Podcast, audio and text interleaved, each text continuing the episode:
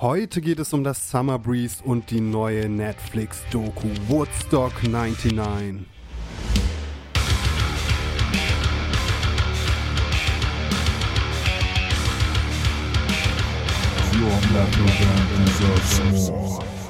Ähm, es gibt andere Festivals, die das vermutlich gar nicht öffentlich gemacht hätten, die das gar nicht nach außen kommuniziert hätten, ähm, die darüber lieber den Mantel des Schweigens gehüllt hätten, äh, weil das irgendwie schlechte PR ist oder so. Aber das Summer Breeze hat da sehr offen drüber kommuniziert und auch die richtigen, die einzig richtigen ja, Konsequenzen daraus gezogen.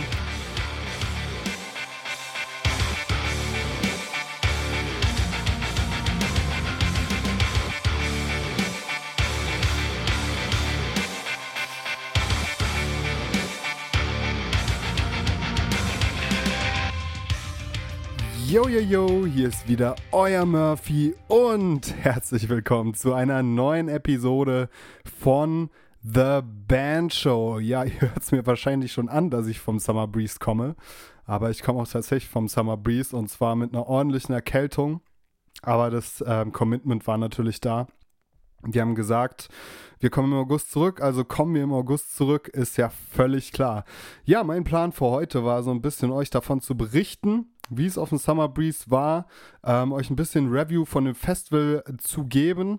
Und es lohnt sich auf jeden Fall bis zum Ende dran zu bleiben, denn am Ende werde ich euch meine fünf Highlights vom Summer Breeze mitteilen. Ihr könnt das mit euren Highlights abgleichen oder einfach hören, was ihr verpasst habt, wenn ihr nicht da wart. Und wir werden natürlich über die neue Netflix-Doku sprechen müssen, die ja momentan ordentlich für Wirbel sorgt. Ähm, also allgemein äh, ist die Doku, glaube ich, gerade auf Platz 1 der Top Netflix Trends und äh, gerade ja im Musikbusiness-Bereich wird das Ganze sehr viel diskutiert äh, momentan, äh, weil es natürlich auch ja ein sehr polarisierendes Thema ist und gerade mit den Recherchen, die dazu nochmal in Gang gesetzt wurden, super spannendes Thema ist. Lohnt sich also dran zu bleiben. Vorneweg, wir haben was Neues nicht für euch, sondern für uns. Äh, und zwar haben wir ein kleines Spendenkonto eingerichtet. Ähm, wir haben einfach gemerkt, dass wir Ressourcen brauchen, um diesen Podcast ähm, ja einfach am Leben zu erhalten. Und ähm, dazu gehören natürlich auch so ein bisschen finanzielle Mittel. Das heißt, wenn euch das Ganze irgendwas bedeutet, wenn euch das was wert ist, dann gilt natürlich wie immer, ähm, die Bewertung auf Spotify rettet uns echt den Arsch. Das ist Platz 1. Aber außerdem habt ihr jetzt die Möglichkeit, in den Show Notes uns einfach einen Kaffee auszugeben oder so. Und damit meine ich wirklich einen Kaffee. Ihr findet dort einen PayPal-Link und da könnt ihr uns geben, was ihr wollt. Also, und selbst wenn es 10 Cent sind, wenn es 15 Cent sind, wir freuen uns über alles, was da irgendwie drauf kommt. Aber wir merken einfach, dass wir ja komplett ohne ohne irgendwelche Ressourcen ähm, irgendwie auch nicht, äh, nicht sonderlich weit kommen und gerade auch, weil wir die Qualität und das Angebot auf diesem Podcast immer weiter verbessern wollen und immer besser machen wollen, wäre es natürlich schön, ähm, ja, wenn da so ein bisschen was bei rumkäme.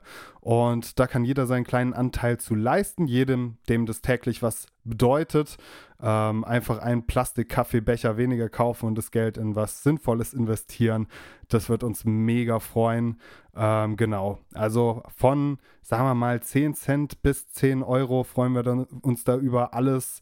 Äh, bitte übertreibt da nicht. Und ähm, ja, wenn ihr gar nichts geben könnt, dann ist das auch völlig okay. Der Podcast soll für alle kostenlos sein. Und das soll und muss auch unbedingt so bleiben. Genau. Anhand des Titels der Episode könnt ihr vermutlich schon erraten, in welche Richtung sich das hier so ein bisschen bewegen wird. Ähm, ich habe so meine Probleme mit Festivals, aber ich liebe Festivals und ich möchte es so ein bisschen anhand der Erfahrung, die ich auf dem Summer Breeze gemacht habe, beleuchten. Wichtig für euch ist dabei im Hinterkopf äh, zu haben, dass das hier jetzt keine Kritik am Summer Breeze oder ein Review vom Summer Breeze werden soll. Das würde ich mir niemals anmaßen, äh, weil ich da emotional auch ehrlich gesagt viel zu sehr involviert bin. Das Summer Breeze war und ist schon immer mein Lieblingsfestival gewesen. Ich habe so viele Freunde dort. Äh, ich bin gar nicht dazu in der Lage, da äh, neutral neutral irgendwie ein Recap oder ein Review zu, zu geben, wie jetzt dieses Festival ist, weil ich da emotional viel zu sehr drin hänge und mir das Festival einfach auch viel zu sehr bedeutet. Das heißt, ich werde immer nur lobende Worte für dieses Festival an sich finden. Das ist einfach keine neutrale Perspektive, die ich da einnehmen kann. Und so war es für mich auch dieses Jahr wieder. Von vorne bis hinten war das Ganze einfach durchweg geil organisiert. Ähm, für mich als Besucher äh, gab es absolut gar keine Probleme. Es gab keine Probleme mit der Akkreditierung. Äh, für mich hat die Organisation immer enorm toll reagiert. Ähm, es gab äh, Probleme mit der Sauberkeit der Toiletten. Ähm, die, wenn ich das richtig verstand ha verstanden habe, durch eine F Firma entstanden ist, die das Personal nicht abdecken konnte. Äh, und da hat die Festivalorganisation halt hervorragend reagiert äh, und mal richtig gemerkt, wie sich das innerhalb von, ja, sagen wir mal, maximal zehn Stunden ähm, nach Aufkommen der Kritik zum Positiven gedreht ist. Das muss ein unglaublicher Verwaltungsaufwand gewesen sein oder Arbeitsaufwand gewesen sein, da äh, was ins Rollen zu bringen. Und äh, es ist einfach mein Lieblingsfestival. Ähm, von vorne bis hinten. Die Festivalleitung hat auch überragend reagiert auf erneut Vorfälle, die beim Crowdfunding, äh, Crowdfunding sage ich schon, Crowdsurfing, ja, vorkamen. Da werden wir später noch im Detail drüber sprechen, äh, weil das dann natürlich auch ganz gut zu der Betrachtung der äh, Netflix-Dokumentation passt. Und wie immer ist einfach der Sound hervorragend. Ähm, ja, die Infrastruktur ist hervorragend. Äh, die Laufwege, sind kurz für die Größe des Festivals und man hat einfach genügend Anlaufstellen für alles, was man braucht. Ich liebe dieses Festival. Ich kann nicht aufhören zu schwärmen und es war auch dieses Mal wieder wunderbar. Und alle schlechten Erfahrungen, die ich gemacht habe auf, auf diesem Festival, die liegen eigentlich eher am Festival-Dasein an sich. Und ähm, ich möchte es natürlich auch versuchen, so ein bisschen aus der Bandperspektive heute zu betrachten. Und da die Überschrift dieser Episode Hassliebe ist, werde ich äh, zu jedem Punkt, auf den ich zu sprechen komme, immer ein negatives und ein positives Argument finden, um das Ganze für euch einzuordnen. Und wir starten direkt rein mit dem Thema Backstage-Kultur und meine Erfahrungen auf dem Summer Breeze. Ähm, und was ich an Backstage-Kultur mega finde und was ich an Backstage-Kultur richtig zum Kotzen finde und natürlich welche Schlüsse man als Band, die im Backstage bei einem großen Festival ist, äh, daraus ziehen kann. Also, wir fangen direkt an. Was finde ich geil am Backstage? Und ihr habt es vielleicht in den Sektor der Selters-Fragen immer wieder gehört, dass wenn ich die Künstlerinnen frage, ähm, ja, Club oder Festival, dass dann erstaunlich häufig Festival kommt mit dem darauffolgenden Argument, dass es ist wie so ein Familientreffen. Und das ist halt einfach wahr. Es ist einfach unglaublich. Gerade für das Summer Breeze ist es absolut zutreffend. Und das liegt natürlich auch daran, wie so ein Backstage-Bereich im Festival organisiert ist. Ähm, da gibt es einmal meistens ein Catering-Zelt, so auch beim Summer Breeze. Und dann gibt es die verschiedenen Band-Container, die umeinander angeordnet sind. Ähm, und die die Bands für ein paar Stunden zur Verfügung haben. Und in der Mitte gibt es dann ja eine Bar, äh, verschiedene Stehtische, Sitzmöglichkeiten. Also das Ganze ist schon so, so angeordnet, dass man miteinander in Kontakt kommt. Und das finde ich immer wieder geil an Backstage-Kulturen im Festival, dass man ja, so viele Leute sieht, immer wieder auf Menschen trifft, die man ewig nicht gesehen hat und das Ganze in einem Umfeld, der ja einfach ja, also, also das Treffen einfach extrem einfach macht. Und so hüpft man von Konversation zu Konversation. Ähm, ich habe dort mit so vielen Leuten gesprochen, die ähm, ja mir immer wieder gesagt haben, wie krass das ist. Man will irgendwo hin und man will irgendwas machen, aber man läuft gerade drei Meter und da läuft man schon in die nächste Person rein. Und das ist natürlich ähm, was unglaublich Schönes. Ne? Also, dass man wirklich immer wieder ja, neue Menschen trifft, die man lange nicht gesehen hat ähm, oder die man endlich mal treffen kann äh, und die kennenlernt. Und ähm, das ist wunderbar. Und das kann man als Band natürlich auch für sich nutzen, ähm, aber wie immer dann auch in dem Sinne, ja, den Backstage-Bereich auch lesen und äh, merken, ob jemand da gerade mit einem sprechen möchte oder nicht. Aber das Coole ist, dass ähm, gerade da ähm, ja, die Kultur einfach so ist, dass man eigentlich in dem Kontext offen ist für Gespräche. Das heißt, ihr könnt eigentlich im Backstage-Bereich immer Leute ansprechen, in den meisten Fällen. Und die Leute, die so bekannt sind, weil sie nicht angesprochen werden wollen, die sind meistens sowieso nochmal separat irgendwo. Die sind entweder in ihrem Nightliner oder die haben nochmal einen separaten Bereich. Ähm, und dementsprechend ist gerade für Bands das ein unglaublich geile, geiles Setting, um Kontakte zu knüpfen. Aber es gibt natürlich auch Nachteile, die durch dieses Setting entstehen. Und das erste ist, und das, ähm, ja, nervt mich persönlich. Ähm, vielleicht reagiere ich da auch über. Aber ich persönlich finde es ein Abfuck, dass man sich äh, keine Bands anschaut. Und damit meine ich halt nicht dieses typische Stage-Tourism-Ding. Das ist übrigens auch ein geiles Thema. Das Summer Breeze hat da eine hervorragende Lösung. Und zwar kommt man auf die großen Bühnen, ähm, selbst wenn man eine AAA-Akkreditierung hat, nur mit nochmal einer extra Akkreditierung für diese Bühne. Und es schiebt so ein bisschen den Riegel vor, vor dieses elendige Stage-Tourism-Ding. Das bedeutet, dass sich einfach halt eine unglaubliche Traube an Menschen an diesen Seitenrändern hinten an der Bühne sammelt, um von dort die Bands jeweils anzuschauen. Und das ist halt einfach nicht geil. Äh, Gerade ich habe als Gitartech auch schon Erfahrungen gemacht, wenn da einfach so viele Leute im Weg stehen und man muss schnell von A nach B und irgendwie reagieren. Da ist es einfach nervig, wenn da viele Leute sind. Und das ist die Bühne. Die Bühne ist für die Bands da in erster Regel und für die Leute, die mit der Band während der Show arbeiten und die Leute vom Festival, die dort arbeiten. Ähm, und unter normalen Umständen habt ihr dort nicht rumzustehen so, selbst wenn ihr die Akkreditierung dafür habt, ist es einfach nicht geil, da rumzustehen. Und es ist auch unter anderen Aspekten einfach nicht geil. Äh, ihr habt immer einen Kack-Monitor-Sound, ähm, weil ihr, äh, ja, jeweils, je nachdem, wo ihr steht, hört ihr halt den Sound von dem Monitor, der da ist. Am besten ist eine Band, die mit in ihr spielt, dann hört ihr halt nur Drums da hinten. Ist ja, ist es eh nicht so geil. Äh, und dementsprechend finde ich das auch ganz geil beim Summer Breeze gelöst, ähm, dass es so ist, wie es ist. Ähm, aber ich meine halt Bands anschauen in dem Sinne, dass man wirklich zusammen ins Infield geht und, und miteinander über die Shows in Kontakt kommt. Äh, weil was man häufig äh, hört, ist halt immer dieses, yeah, nice Showman und bla bla bla. Aber es wird wenig im Detail über Shows gesprochen. Und ich würde mir noch wünschen, wenn es schon diesen Austausch gibt im Backstage, dass man äh, ja, sich einfach gegenseitig auch anguckt. Ähm, aber das ist halt eine starke persönliche Meinung. Äh, ich kann verstehen, dass wenn man 40 Festivals äh, spielt im Sommer oder so, okay, vielleicht ein bisschen übertrieben, aber äh, ja, einfach eine hohe Anzahl an Festivals, ähm, dass man dann äh, einfach, ja, tired of this shit ist, dass man einfach halt müde ist und und keinen Bock mehr hat auf Shows, aber gerade unter dem Aspekt des Connectens finde ich das halt nochmal geil, dann wirklich auch über die Shows äh, von seinen Freunden zu sprechen und was ist da passiert und wie können wir das besser machen und die Shows miteinander zu vergleichen. Das ist einfach sowas, das würde ich mir immer mehr wünschen. Und auch der Grund übrigens, warum ich mir geschworen habe, aufs nächste Summer Breeze wieder als Besucher äh, zu gehen. Ähm, und nicht mit einer Akkreditierung. Einfach aus dem Grund, ähm, dass man da mehr Bands sieht. Ähm, und ich finde es so schade, dass man sich so wenig Bands anschaut, wenn man auf so einem Festival ist. Und ähm, das würde der Backstage-Kultur, finde ich, immer noch ein bisschen mehr gut tun. Und was mir auch überhaupt nicht gefallen hat, und das ist jedes Jahr so ein bisschen dasselbe, ähm, ich komme energetisch leerer von so einem Festival heim, äh, wenn ich im Backstage-Bereich unterwegs bin, als wenn ich als Besucher da bin.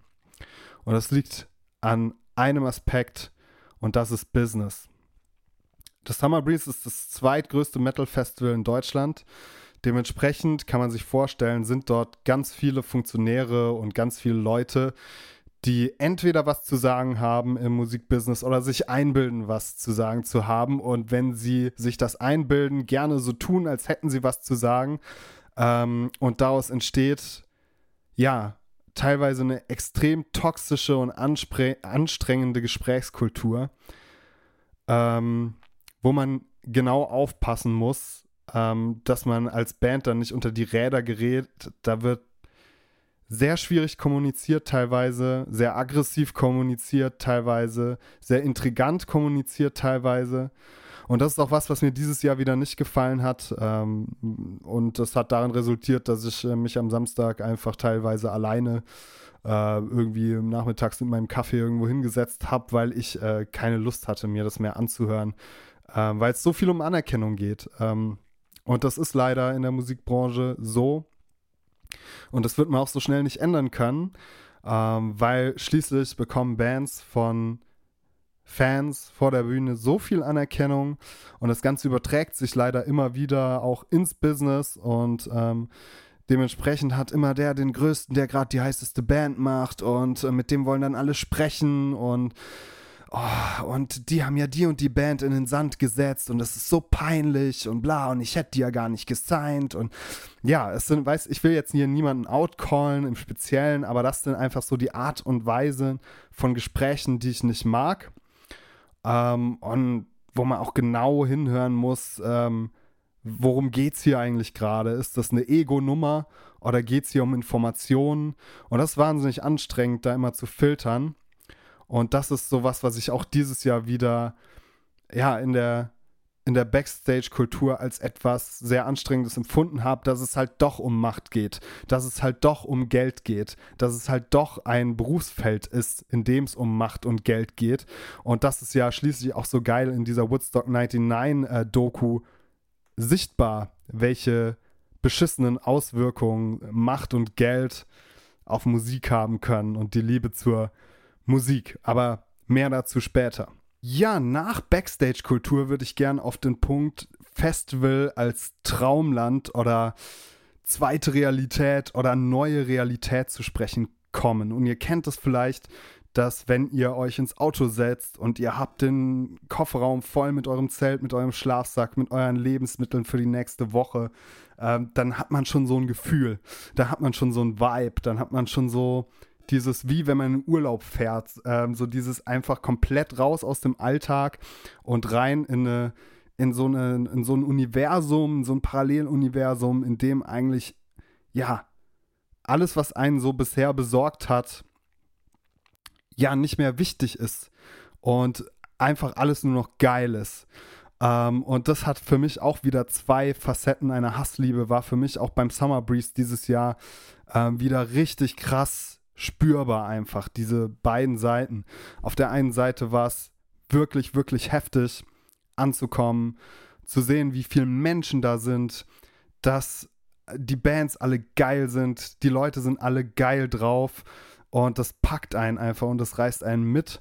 Ähm, und es war auch dieses Jahr wieder unglaublich. Es gab wirklich keine einzige Band, von der ich jetzt massiv enttäuscht gewesen wäre. Ähm, Bands wie Exodus oder so, die es ja wirklich seit äh, mehreren Jahrzehnten gibt, haben, haben gespielt, als wären sie irgendwie Anfang 20 und wollen wieder allen wieder was beweisen. Ähm, man hat einfach auch bei diesem Festival ähm, dass es jetzt so lange, dass so lange nicht stattfinden konnte, nochmal mehr gemerkt, okay, krass, die Welt scheint wieder völlig in Ordnung zu sein. Und das ist halt äh, genau der Punkt.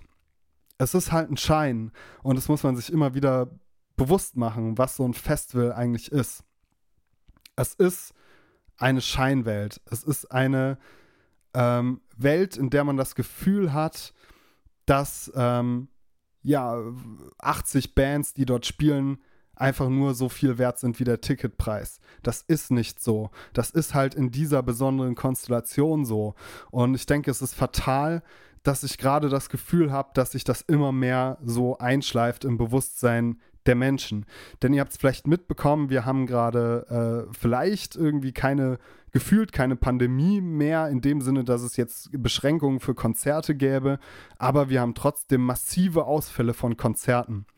Ich habe euch dazu mehrere Links in den Shownotes, ähm, mehrere Links in die Shownotes gepackt von Bands, die ihre Tourneen absagen mussten. Und wir reden hier nicht von kleinen Bands, sondern wir reden zum Beispiel von der Platz 2 der deutschen Albumchart Band Manta, die mit ihrer neuen Platte auf Platz 2 der deutschen Albumcharts eingestiegen sind und ihre Tour einfach absagen mussten. Andere Touren wurden extrem verkürzt, ähm, sodass nur noch die Weekend-Dates stattfinden und die Dates am Mittwoch, Dienstag, Donnerstag alle abgesagt wurden. Und ähm, das hat damit zu tun, dass ja die Vorverkäufe für die Tourneen in diesem Jahr so brutal eingebrochen sind. Das heißt, die Menschen kaufen sich keine Karten mehr für ähm, ja, für Tourneen im, lange im Vorhinein. Die Menschen gehen zwar gerne spontan jetzt wieder auf Konzerte, die Abendkassenverkäufe sind höher als vor der Pandemie, proportional, aber die Vorverkäufe, die sind eben brutal eingebrochen.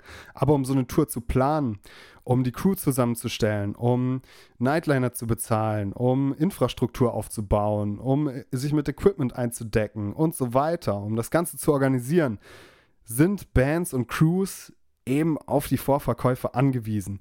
Das heißt, wir müssen den Wert von Vorverkauf von einzelnen Tourneen in Clubshows wieder mehr verstehen.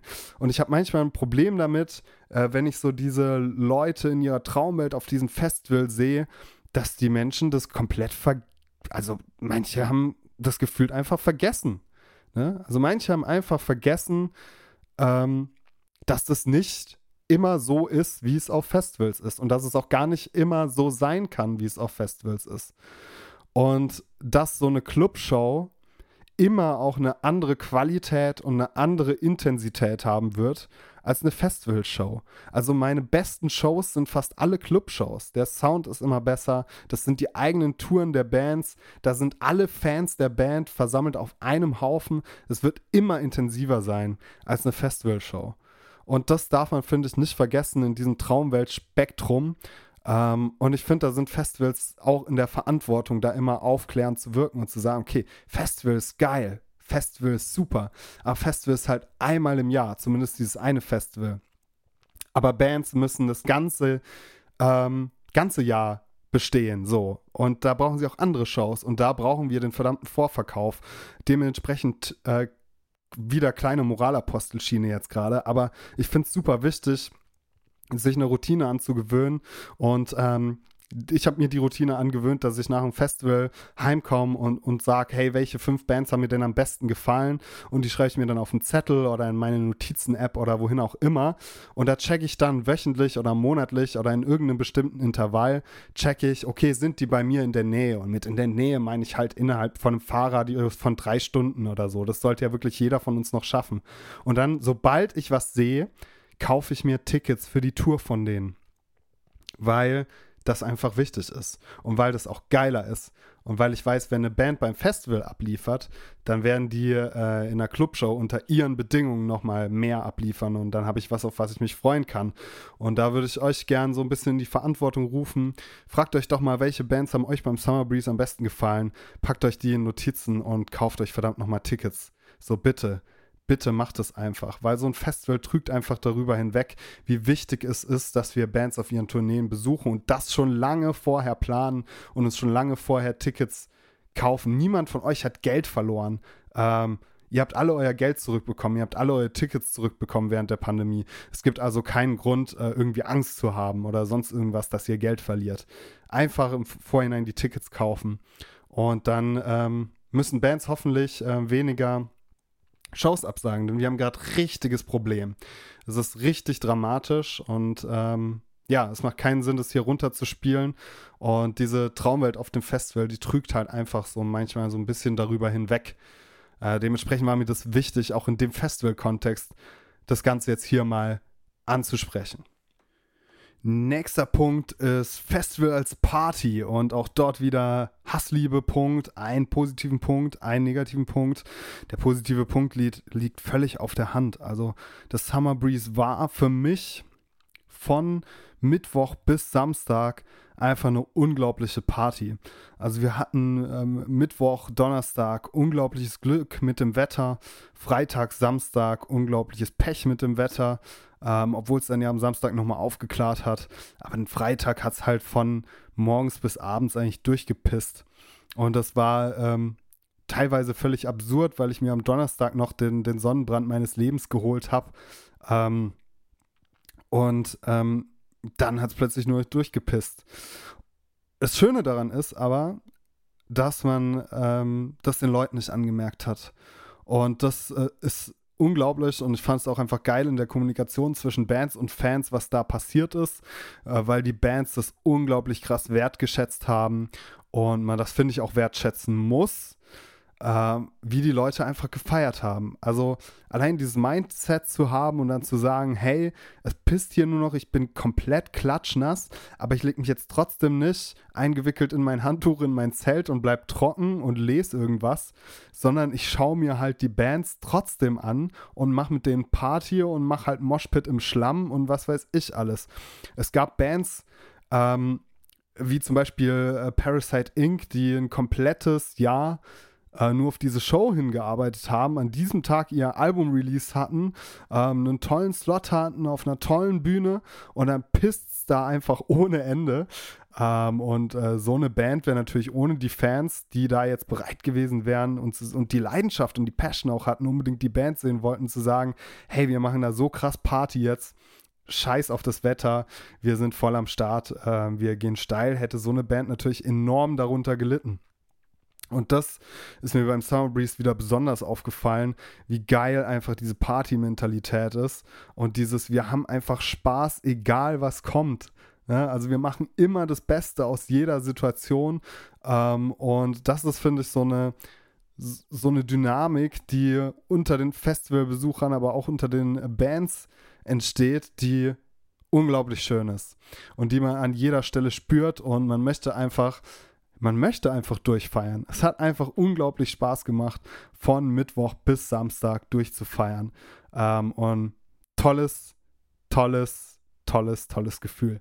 So, der, der Hassaspekt an der ganzen Sache ist aber was, was uns gleich auch ein bisschen zur Besprechung der Woodstock 99 Doku bringt.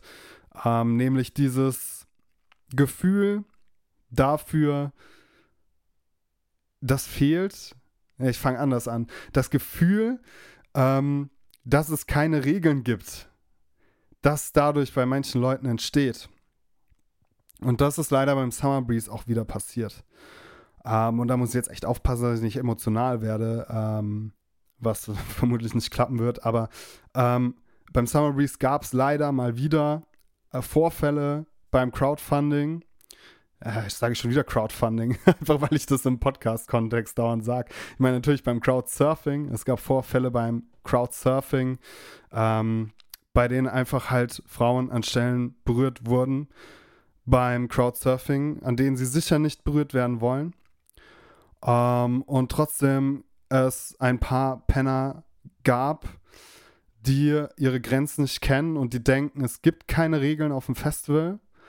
Ähm, und einfach, ja, die Frau oder den Mensch als solchen nicht respektieren und nicht akzeptieren. Und das ist was, ähm, das hat mich, als ich das auf dem Festival gelesen habe, ähm, ich habe es zum Glück nicht wahrgenommen. Ähm, ich wüsste nicht, wie ich dann reagiert hätte und ich hoffe, dass auch Leute vor Ort reagiert haben. Ich weiß auf jeden Fall, dass jetzt diese Personen strafrechtlich verfolgt werden, weil ähm, die Organisation des Summer Breeze da wahnsinnig dahinter war, dass das passiert. Ähm, und dafür auch nochmal einen großen Applaus. Ähm, es gibt andere Festivals, die das vermutlich gar nicht öffentlich gemacht hätten, die das gar nicht nach außen kommuniziert hätten, ähm, die darüber lieber den Mantel des Schweigens gehüllt hätten, äh, weil das irgendwie schlechte PR ist oder so. Aber das Summer Breeze hat da sehr offen drüber kommuniziert und auch die richtigen, die einzig richtigen, ja, Konsequenzen daraus gezogen. Und ich kann einfach nur hoffen, dass die Leute ihre gerechte Strafe erfahren. Weil ich sag mal so, wenn du, wenn du es witzig findest, eine Frau, die Spaß haben will, die einfach einen schönen Moment hat, ihr diesen Moment einfach zu nehmen, indem du ihr an die Brüste fasst, während sie ja Crowdsurfing macht.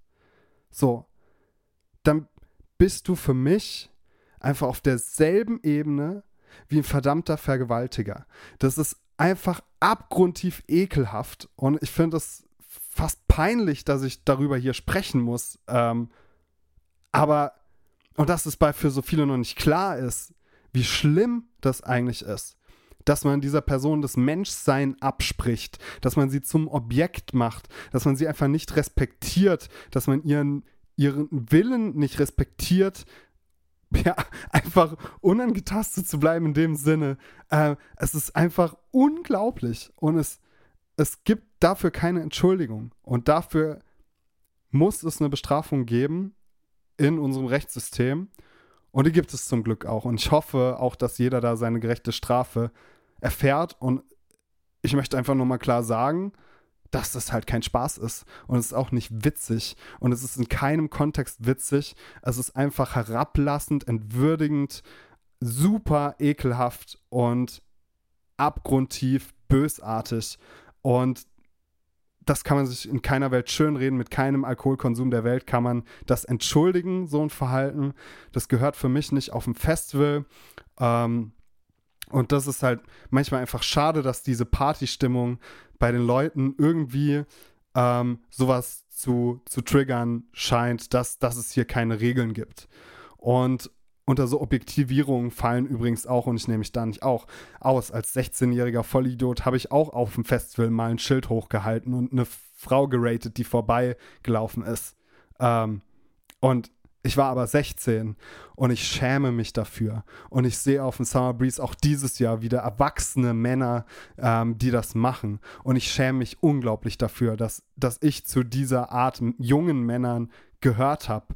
Ähm, aber ich war einfach unglaublich dummer Idiot. Und ähm, ja, also sowas geht einfach nicht. Und es gibt auch Regeln auf dem Festival. Und es ist wichtig, sich das immer wieder bewusst zu machen. Genau. Puh, auch erstmal kurz ähm, durchatmen. Das ist einfach ein Thema, was mich persönlich sehr stark invol involviert. So. Und ähm, dementsprechend habe ich mich auch entschlossen, eben auch in diesem Podcast nochmal kurz über Woodstock 99 zu sprechen, weil mich diese ähm, Dokumentation, ich weiß natürlich, Netflix-Dokumentationen sind immer auch so geschnitten und so aufbereitet, dass sie höchst emotionalisierend sind. Ähm, aber ich finde sie eben auch sehr gut recherchiert die Dokumentation. Mir hat sie wirklich gut gefallen, vor allem, weil sie einfach nochmal verschiedene Aspekte beleuchtet hat, ähm, die ich bisher zumindest nicht wusste. Zumindest, also ich wusste zum Beispiel nicht von diesen Vergewaltigungen, die dort passiert sind, um euch alle vielleicht einfach nochmal kurz ins, ins Boot zu holen, bevor ich hier loslege.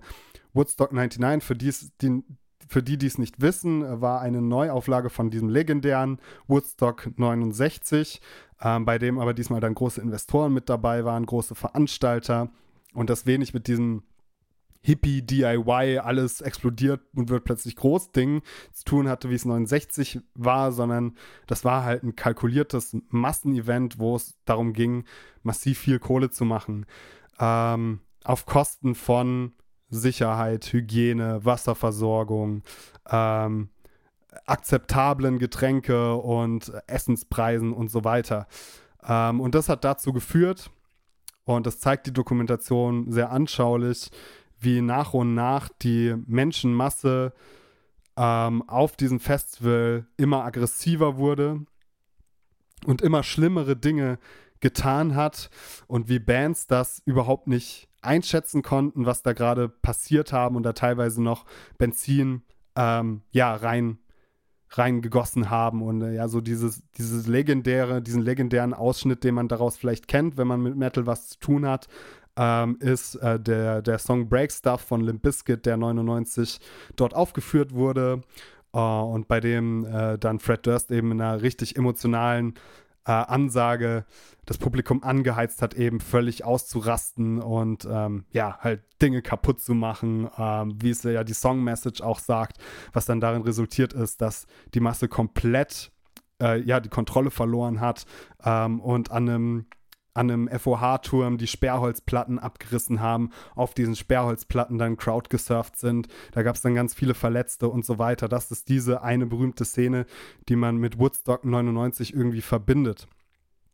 Was ich aber nicht wusste, ähm, war, dass das tatsächlich bei jeder Band so war, bei jedem größeren Headliner, dass das äh, auch bei Korn schon so schlimm war, dass die Leute da teilweise ähm, ja, immer wieder übereinander gefallen sind und teilweise fünf Personen aufeinander ähm, lagen, dass es eigentlich permanent Massenpanik gab und so weiter.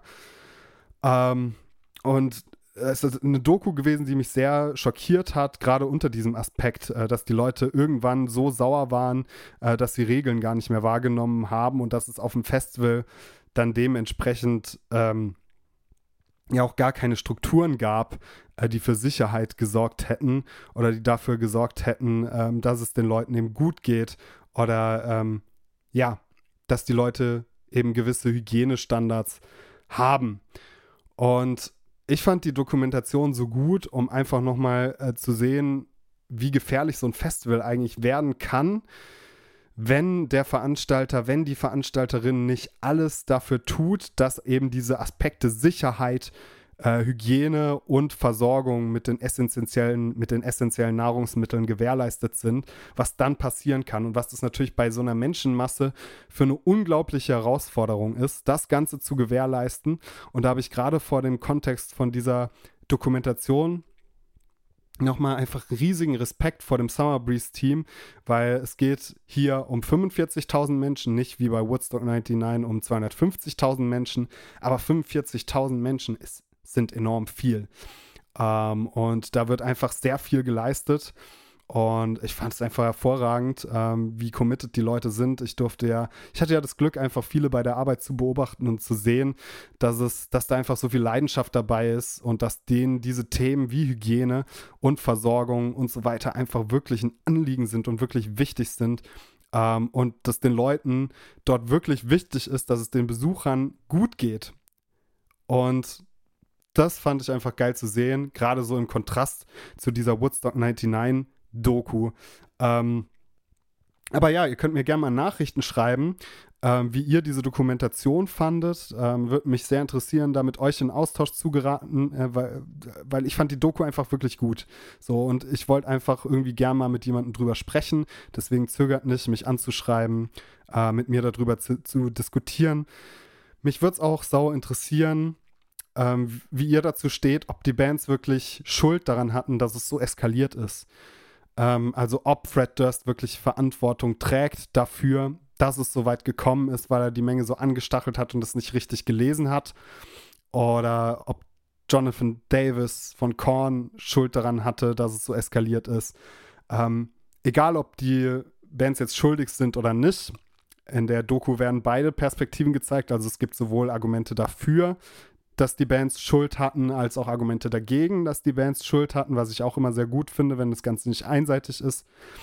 Aber was ähm, diese Doku, finde ich, aus einem Bandkontext bringt, ist auf jeden Fall nochmal eine Sensibilisierung dafür, auch während der Show sein Publikum genau zu beobachten und äh, zu gucken, ob es den Leuten wirklich gut geht und auch immer wieder die, ja, einfach die obligatorische, ja, passt auf euch auf, Ansage zu machen.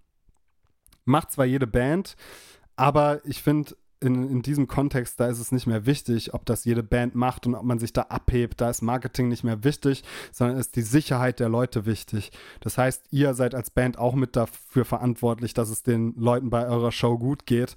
Und seid da bitte achtsam und streut immer wieder Ansagen ein, die Leute dazu bewegen, aufeinander aufzupassen, sich gegenseitig hochzuheben im Moshpit und so weiter. Ihr kennt die Ansagen alle. Aber sie sind so wichtig, um sowas zu verhindern, wie bei Woodstock 99 eben passiert ist und um einfach jedem Menschen ein geiles Konzerterlebnis zu ermöglichen. Und da unter diesem Aspekt finde ich halt auch die Doku, wenn ihr sie noch nicht gesehen habt, dann schaut sie euch an, weil ich finde allein diesen, diese Sensibilisierung dafür als Band sein Publikum zu beobachten und zu gucken, geht es den Leuten wirklich gut und im Zweifelsfall dagegen anzusteuern, ähm, finde ich super wichtig. Und ich finde, da haben sich ein paar Musiker, also es sind wirklich nur Musiker in dieser Dokumentation, ein bisschen zu leicht aus der Verantwortung ähm, gesprochen. Ähm, die dann halt auch gesagt haben, ja, was kann ich denn machen, wenn die Menge so aufgebrannt ist? Man hat als Band da schon noch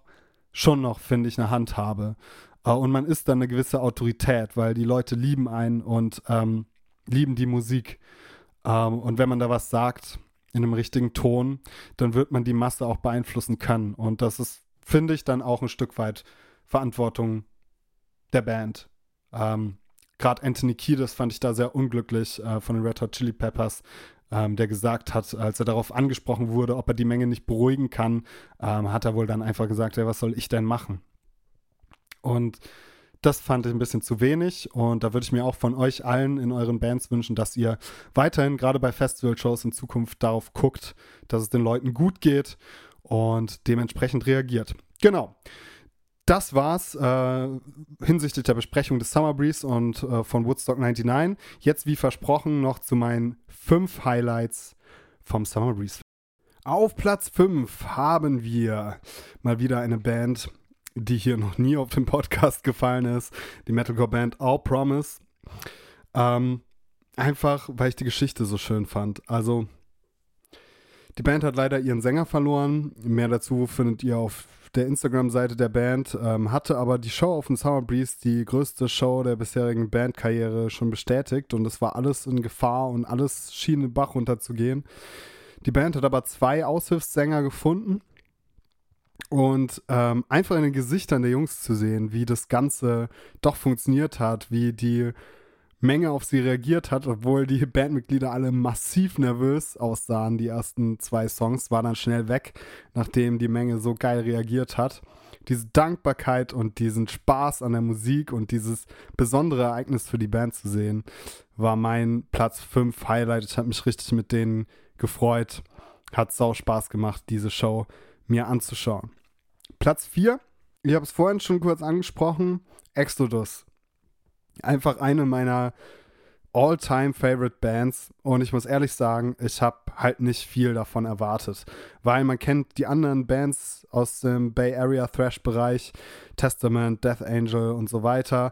Persönliche Meinung, ich habe beide Bands auch hier wieder beim Summer Breeze gesehen und hier hat es wieder meine Meinung bestätigt. Es war sehr geile Mucke, sehr professionell, sehr gute Live-Shows, aber eben auch sehr routiniert. Sowohl Death Angel als auch Testament.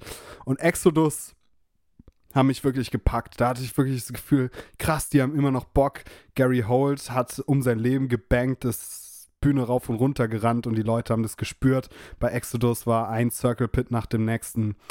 Einfach saugeil und hat mich vor allem mega überrascht, dass da noch so viel Leidenschaft spürbar ist nach all den Jahren. Oh, und das war einfach sau fett. Vor allem noch ein höchst emotionaler Moment. Äh, der Gitarrist von Black Dahlia Murder hat bei Exodus ausgeholfen.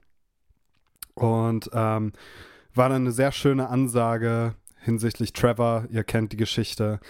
War auch noch ein toller, emotionaler Moment, der einfach eine wunderbare Show sehr gut abgerundet hat. Platz Nummer drei war im Speziellen einfach so ein feuchter Gitarristentraum und zwar Jeff Loomis und Michael Amott zusammen bei einer Headliner-Show von Arch Enemy vor einer spektakulären Bühnenkulisse, brutalen Pyros, geilem Licht. Ähm, es war einfach, es, die, diese Show war einfach ein Duell von zwei Gitarrengiganten. Und ähm, ja, die Mundklappen hingen eigentlich die ganze Zeit komplett. Ähm, Wahnsinn. Also die Gitarrenarbeit, absoluter Wahnsinn, war für mich ein ganz großes Highlight. Ähm, ja, die beiden äh, zusammen in so einem Setting zu sehen.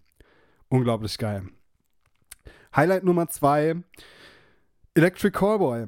Gar nicht so sehr wegen der Show. Ich muss sagen, für mich ist halt diese Partymucke äh, mehr als drei, vier Songs. Da wird es mir zu anstrengend. Ähm, ich mag die Band. Ich finde es geil, wie kreativ die dran gehen. Aber für mich war einfach es ein Highlight zu sehen, was, welche Massen diese Band innerhalb von so kurzer Zeit ja fast schon akquiriert hat.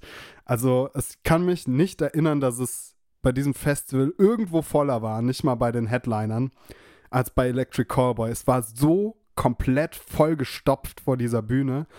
Ähm, und ich bin dann irgendwann Hälfte vom Set rüber zur T-Stage, weil ich Cannibal Corpse sehen wollte. Und von der T-Stage kann man ja den Hügel so ein bisschen runterschauen und auf die Mainstage gucken. Und ich war komplett baff wie voll es da ist. Und das war, das war für mich einfach ein Riesenmoment äh, zu sehen, wie es diese Band in so kurzer Gesch Zeit geschafft hat, ja, diese Menschenmassen anzuziehen und diese vielen Menschen auf einem Ort zu sehen, auch nach dieser langen Pause, war für mich das Highlight Nummer zwei, war ein krasser Moment. Highlight Nummer eins, und das hätte ich nie gedacht, äh, vor dem Summer Breeze, 2.15 Uhr, Freitagnacht nach einem komplett verpissten Tag mitten im Matsch hat eine Band gespielt, die ich vorher nur so vage wahrgenommen habe als eine irgendeine weitere Gent Progressive Band und zwar die Band Vola.